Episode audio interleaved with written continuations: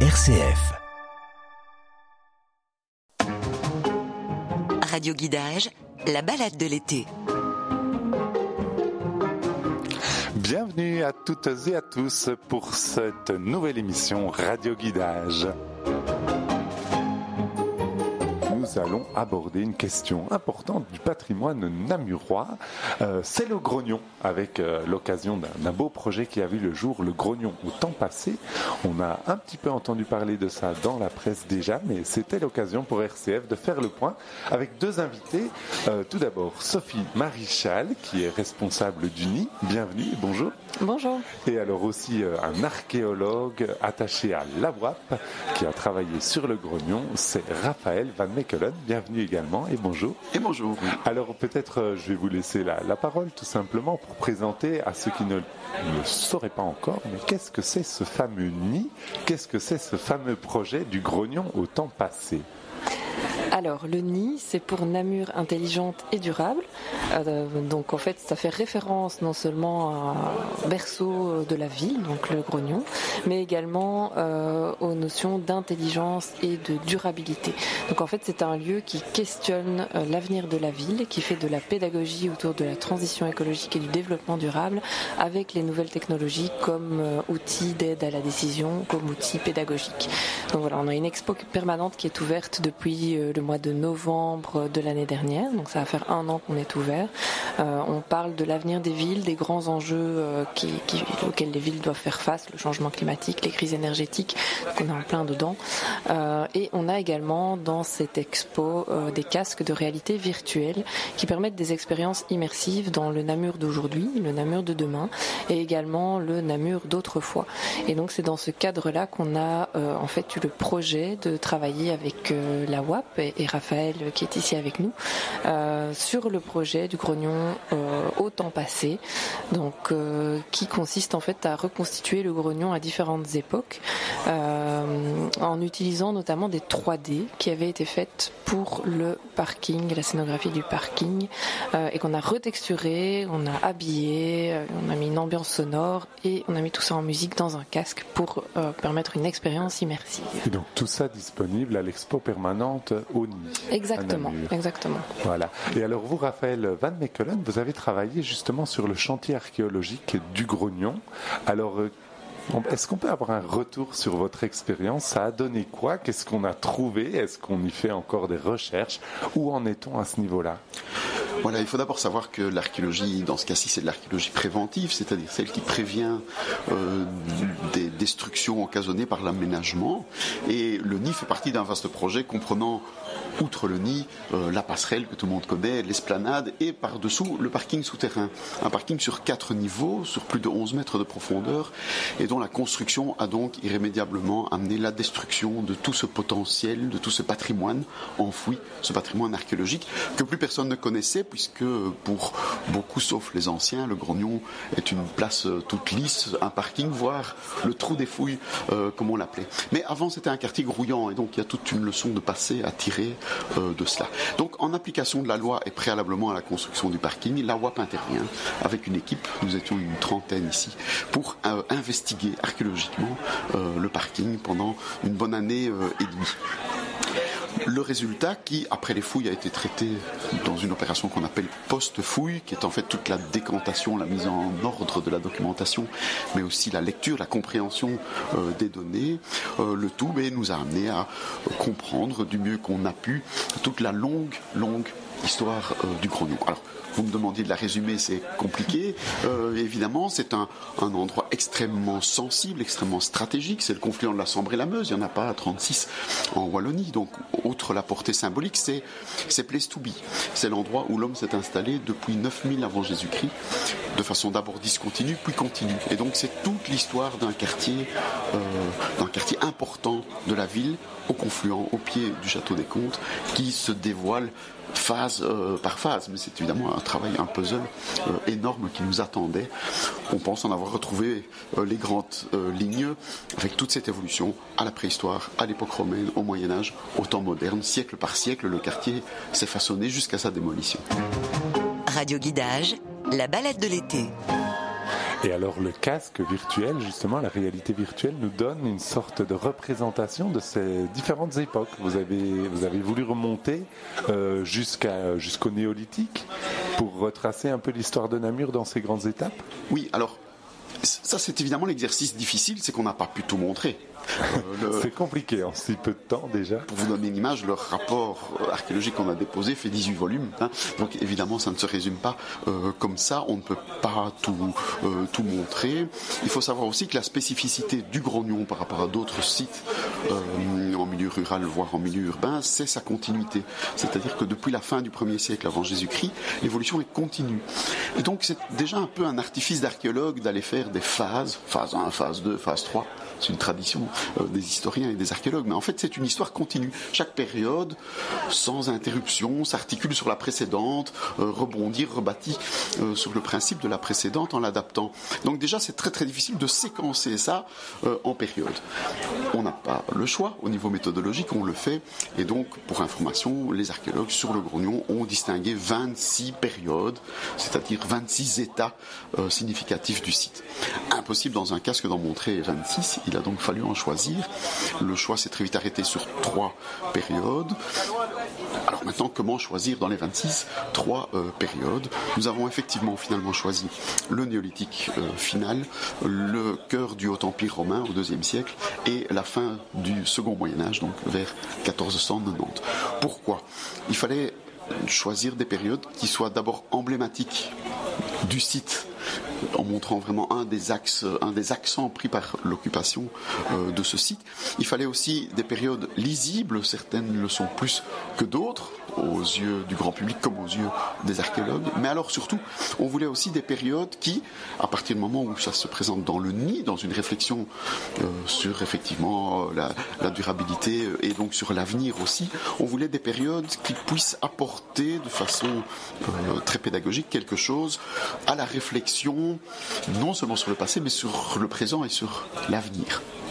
Alors justement, euh, ça a donné quoi ces représentations? On peut y voir quoi concrètement euh, sur, euh, sur cette réalité virtuelle? Mais, mais qu'est-ce qu'on sait finalement ou qu'est-ce qu'on peut s'imaginer qu'était le, le néolithique ou la période romaine ou le Moyen Âge?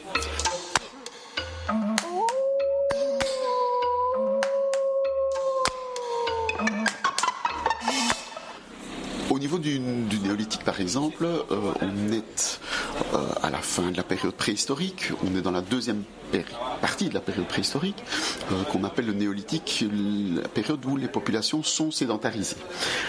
Le Grenouille est occupé précédemment, mais c'était très difficile à faire comprendre, à mettre en œuvre. C'est des indices très, très fugaces. Pour le néolithique récent, au final, ici, vers 2800 avant Jésus-Christ, le site est occupé de façon récurrente, euh, de façon durable, avec déjà des installations un petit peu plus solides, mais ne vous attendez pas non plus à avoir euh, de grands bâtiments. On sait que les populations habitent ou sur place ou euh, alentour. Par contre, elles viennent au Grognon pour diverses activités, la chasse, la pêche, assurément, on le sait par notamment les ossements animaux qu'ils ont laissés, la cueillette aussi, on le sait parce que le site conserve très bien tous les éléments et qu'on y retrouve par exemple des coquilles noisettes, etc. Donc toute, toute la consommation. Mais alors aussi des structures, des fosses, des poteaux, des piquets, dont il n'est pas toujours facile évidemment de restituer précisément l'activité. Mais on peut imaginer effectivement qu'ils y taillent le silex, ça on le sait, mais qu'ils font des nasses à poissons par exemple, ou, de, l'artisanat, ou des activités domestiques euh, dont le confluent offre les matériaux, parce que c'est un site tout à fait particulier. Et donc là de nouveau, la leçon tirer peut-être de cela, c'est qu'on a une vision qui étonne hein, souvent euh, les gens de voir un grognon encore très naturel, où on perçoit beaucoup mieux la confluence par exemple qui aujourd'hui, il faut vraiment aller à la pointe pour, pour se rendre compte. On perçoit la confluence, on perçoit euh, l'omniprésence du château, l'omniprésence de l'eau et de la végétation. Et donc en fait, on retrouve un petit peu ce cadre naturel difficile à percevoir euh, aujourd'hui et on voit cette proximité de l'homme et de la nature. Euh, on parlait de l'eau par exemple, mais voilà, enfin l'eau est une préoccupation actuelle au niveau de l'eau potable, du traitement des eaux, des inondations. on voit ces populations néolithiques vivre avec l'eau, s'y adapté. Donc il y a des leçons à prendre. Radio Guidage, la balade de l'été. Et justement, au niveau du nid, euh, Sophie euh, Marichal, Qu'est-ce que ça a donné comme répercussion? Comment s'est vécu justement ce, projet de, réalité virtuelle? Alors le projet est extrêmement bien accueilli. Euh, on a énormément d'écoles qui passent nous voir, de, professeurs euh, de DM, d'histoire, de géographie, qui viennent avec des classes. Euh, et étant donné que les, les textures en fait qui, recouvrent les 3D et qui les animent sont, sont très élaborées, en fait même auprès d'un public plus jeune, habitué habitué par exemple aux, jeux vidéo, c'est c'est un projet qui euh, étonne quand même, qui passe très bien et euh, qui ne passe pas pour euh, désuet en fait, comme on peut l'avoir parfois dans des scénographies en 3D. Donc on touche à la fois ce public jeune de par la nouvelle technologie qui, qui va les, attirer et un public également de Namurois, de voilà, public adulte, voire des personnes un peu plus âgées qui viennent par nostalgie ou par intérêt voir voilà ce à quoi ressemblait le grognon ça, c'est vraiment, euh, je dirais, un projet qui attire toutes les tranches d'âge. On sent sans doute aussi que ce grognon fait partie du, patrimoine dans le sens aussi des, repères des différentes personnes, des Namurois et peut-être aussi des gens extérieurs à Namur, j'imagine. Oui, tout à fait. Non seulement pour les touristes qui arrivent, voilà, le, grognon. Euh, nous, en tout cas, en y étant situé, on voit que c'est un point de passage obligé. donc, les touristes y arrivent même parfois par hasard, en, en cherchant l'office du tourisme euh, et donc se retrouve finalement sur ce site qui est magnifique euh, au pied de la citadelle, euh, confluent de la Sambre et de la Meuse. mais pour les Namurois, c'est aussi, on en parlait entre nous, ça reste un site qui est vraiment très cher aux Namurois, qui a, on, le sait, été un traumatisme pour beaucoup avec la destruction du quartier. et donc on voit, oui, c'est un site qui ne laisse pas indifférent, ça c'est sûr. Alors avec ce projet d'exposition permanente qui maintenant est déjà bien, bien implantée euh, au nid, avec maintenant même un casque de réalité virtuelle. Donc pour se représenter le grognon à différentes époques. Alors on a fait un peu le néolithique, on va peut-être passer à la deuxième époque qui est évoquée euh, dans le casque, c'est l'époque romaine.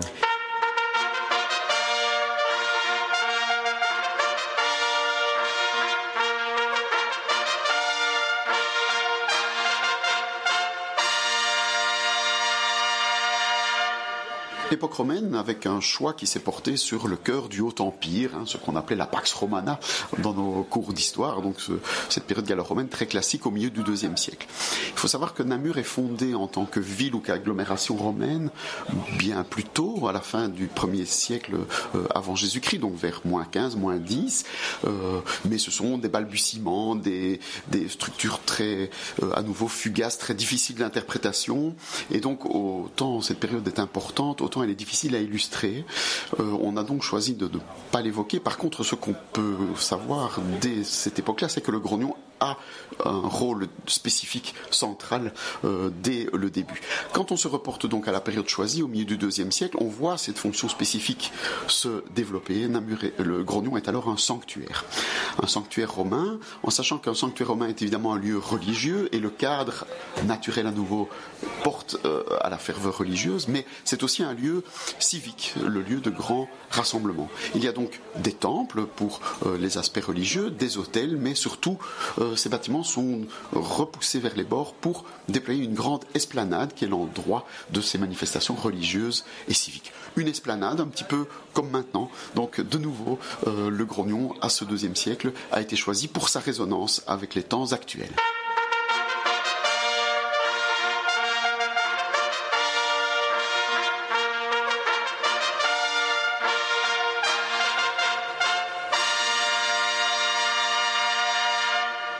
Je ne sais pas, Sophie Marichal, si vous voulez ajouter quelque chose. J'imagine que quand on met une réalité virtuelle pour justement un sanctuaire, il y a des choses à exploiter et peut-être aussi qu'on n'imaginait pas non plus euh, ce grognon habité par euh, finalement par les Romains dans un lieu de, vénération, de culte. Voilà, Raphaël l'expliquera mieux que moi, notamment les découvertes euh, par rapport aux, temples qui ont été faites. Mais comme effectivement Raphaël le disait, cette esplanade et ce lieu de rassemblement, ce lieu civique, c'est quelque chose que nous on a voulu aussi reproduire en quelque sorte avec le, projet du nid, qui est en fait un projet qui a été fait à la base, donc comme je vous le disais tout à l'heure, pour pour parler de la transition, du développement durable et donc de l'avenir des villes, et donc également pour questionner le citoyen et l'impliquer dans, l'avenir de, sa ville en quelque sorte.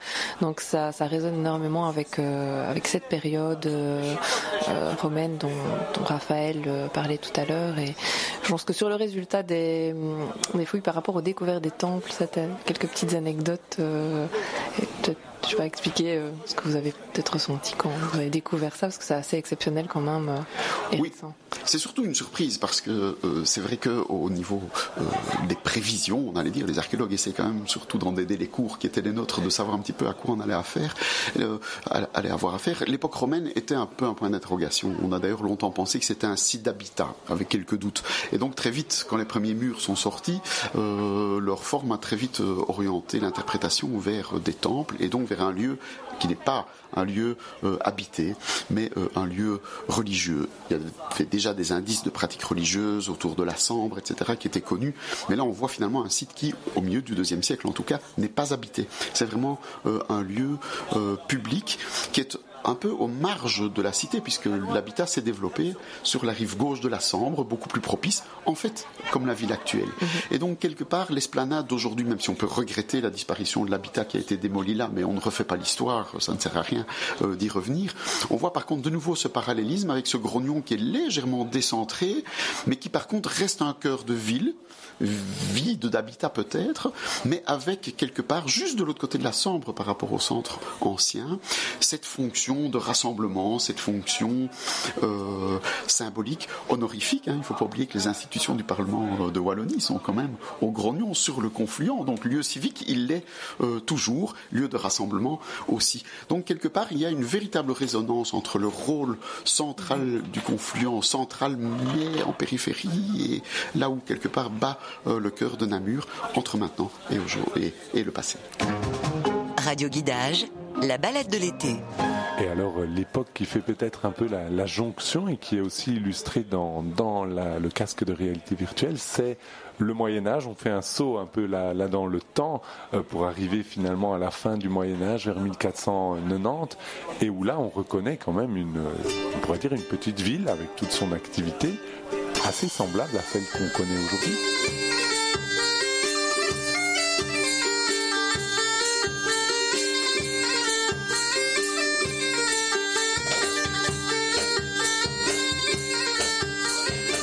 Celle qu'on connaissait avant la démolition, euh, en tout cas. Euh, donc effectivement, le temps a passé depuis l'époque romaine. Le sanctuaire est incendié euh, à la fin du, IIIe siècle. C'est l'artisanat qui va se, se, développer. Et puis progressivement, avec le Moyen Âge, le confluent retrouve cette fonction terriblement centrale, et notamment en accueillant une fortification, d'abord romaine, et puis au Moyen Âge qui va progressivement devenir le château des comtes, à l'origine de la citadelle actuelle. Ce château va voir se déployer à ses pieds un habitat, d'abord aristocratique, puis progressivement euh, commerçant, euh, portuaire, parce que le Grognon est aussi à la confluence le port. Donc on a la jonction entre autorité, le château, confluence, le port, donc le pouvoir, euh, l'économie, donc l'habitat qui se développe, des auberges, des bateliers, etc. Un quartier très dense, grouillant d'activité commerciale et euh, d'habitat.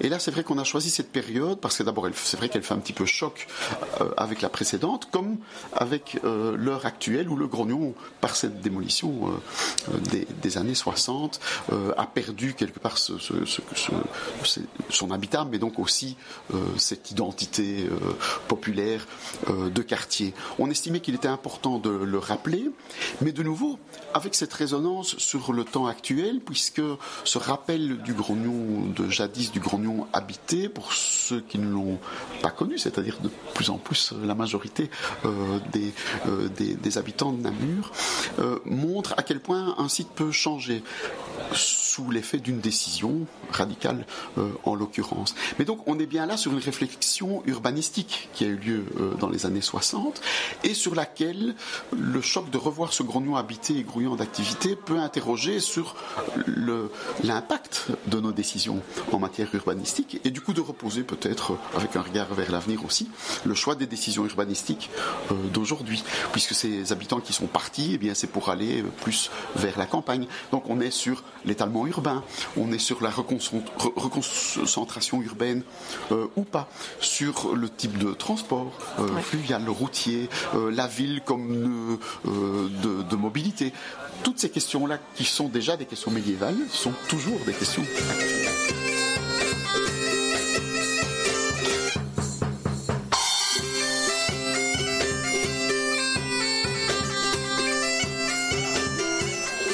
Parlez de questions et vous-même aussi, euh, Sophie, euh, vous parliez de questionnement tout à l'heure. Vous entendez quoi par questionner le citoyen? Pourquoi c'est important pour vous? En fait, on voit qu'il euh, est vraiment impératif que les citoyens s'approprient des concepts, des, bases, en fait, euh, dans différents domaines qui ne sont pas toujours euh, facilement abordables. Donc l'aménagement du territoire, l'urbanisme, ça influence la vie de, chacun au quotidien. Là où on habite, par exemple, ça va conditionner, bah, pour le moment, on le voit avec l'augmentation du prix du carburant, toute une série de choses dans l'organisation quotidienne. là où les enfants vont à l'école, donc l'ensemble des fonctions d'une ville, la manière dont, une ville est organisée va vraiment impacter le quotidien des gens. Et pourtant, ce sont des matières euh, qui ne sont pas facilement accessibles et dont les gens ne s'intéressent pas euh, forcément spontanément. Voilà, exactement. Donc nous, ce qu'on fait au NI, c'est qu'on essaye de leur donner différentes clés de lecture euh, pour qu'ils comprennent justement l'impact que des décisions dans ces domaines-là peuvent avoir sur leur vie et même eux dans leur choix personnel. Voilà, quand on choisit d'habiter en ville, des transports en commun, des services, des équipements, euh, que ça permet avec les enjeux euh, d'aujourd'hui et encore plus les enjeux, les enjeux de demain, euh, de, les impliquer et, donc rendre toutes ces matières plus accessibles, et, mais qui s'impliquent plus dans l'avenir de leur ville et, c'est de bénéfice pour tout le monde. Oui, et ça rend les choses évidemment extrêmement vivantes. On pense aussi aux, aux plus jeunes, aux écoles. Radio Guidage, la balade de l'été. Depuis toujours, les villes doivent relever de nombreux défis pour assurer leur avenir. Oui, sauf qu'aujourd'hui, les défis sont énormes. Et Chloé, elle, cela l'inquiète. Elle se pose donc mille questions. Que faire pour améliorer la ville? Y a-t-il des solutions pour la mobilité? Peut-on éviter les catastrophes naturelles?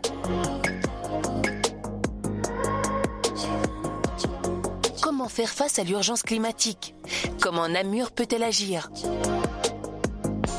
Heureusement, ça tombe plutôt bien, car Namur a décidé d'y répondre et de prendre les choses en main en créant le nid. Le quoi? Le nid, pour Namur intelligente et durable. Le but est d'inclure Chloé et tous les citoyens et citoyennes au cœur du débat. Un débat autour de l'avenir de la ville. Oui, mais concrètement, eh bien concrètement, le nid, c'est le lieu qui permet à toutes et tous de s'exprimer, de repenser et de s'informer sur le rôle de leur ville. En gros, au nid, on va imaginer le changement, réfléchir ensemble à des solutions d'avenir, repenser nos habitudes, agir sur l'action politique et économique, débattre et échanger, utiliser le meilleur de l'intelligence collective et technologique. Bref, on va faire avancer les choses, quoi. Et donc, Chloé peut être rassurée, et vous aussi d'ailleurs. Le nid va permettre de faire évoluer la ville. Une ville plus forte et capable de résister, qui s'adapte et qui fait face aux défis de demain. L'appel est donc lancé. Citoyennes et citoyens, acteurs publics, économiques, sociaux et associations, rendez-vous au nid pour construire ensemble la ville de demain. Car on n'a jamais eu autant besoin d'espérer, de débattre, d'innover, de comprendre, de repenser et d'avancer. Alors on va arriver au terme de l'émission, mais on peut peut-être rappeler les coordonnées. Donc c'est gratuit aussi, on l'a pas assez dit, oui. mais on peut passer comme ça. Allez-y, on peut donner peut-être les coordonnées, les heures d'ouverture et, l'endroit. On est ouvert, donc on est sur le site du Grognon. On est ouvert du mercredi au vendredi de 10h à 17h et le samedi et dimanche de 14h à 18h. Donc euh, tout est gratuit, euh, en ce compris euh, le reste de l'exposition, parce que la réalité virtuelle fait partie d'une grande exposition. Donc il est possible de picorer, de venir seulement voir la réalité virtuelle ou de faire l'exposition dans son ensemble. On a également toute une série d'activités en dehors du site, donc des escape games, des escape rooms, toute une série de choses pour les publics plus jeunes. Oui, Raphaël Van Mekelen, je vous laisse le mot de la fin, justement, ça tombe bien. Oui, mais aussi peut-être un peu des remerciements, parce qu'il faut savoir que reconstituer de façon scientifique le grognon euh, dans des optiques de questionnement, il nous a fallu aussi des acteurs euh, du numérique, ce sont les sociétés Puis Timescope qui ont fait ça avec beaucoup euh, de compétences, mais surtout, et c'est ça vraiment à notre niveau le bénéfice de, l'opération, c'est que pour délivrer ce message qu'on a voulu un message de qualité, il a fallu non seulement des acteurs qui connaissaient bien les choses, mais aussi les mettre en dialogue constant. Et en cela aussi, même à la production, j'ai envie de dire, c'était une, belle aventure avec du coup toutes ces garanties, euh, ces garanties-là. Eh bien, on vous remercie aussi tous les deux, Sophie Marichal, Raphaël Van Mekelen, de nous avoir fait partager, donner le goût aussi de cette aventure. Et nous vous donnons donc rendez-vous à Namur pendant tout l'été et particulièrement dans l'espace du Nid et au Grognon à découvrir en famille ou avec ses amis. À bientôt.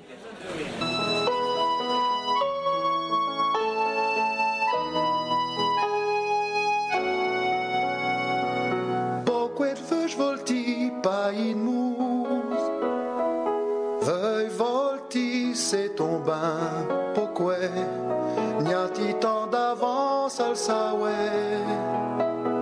Dit veux si volti pas in mousse. Si volti. In mousse dit veux si volti.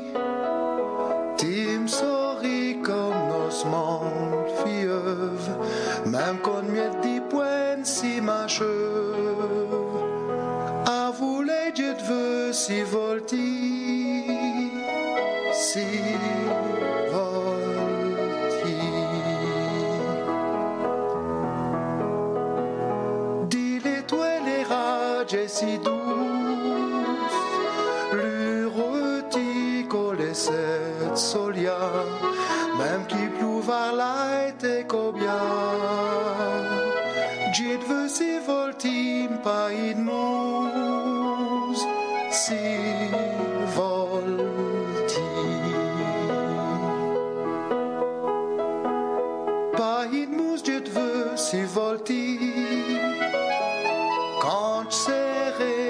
magia torsi, les repointer dans nouvelle vie. Pa in mus git vă si volti, si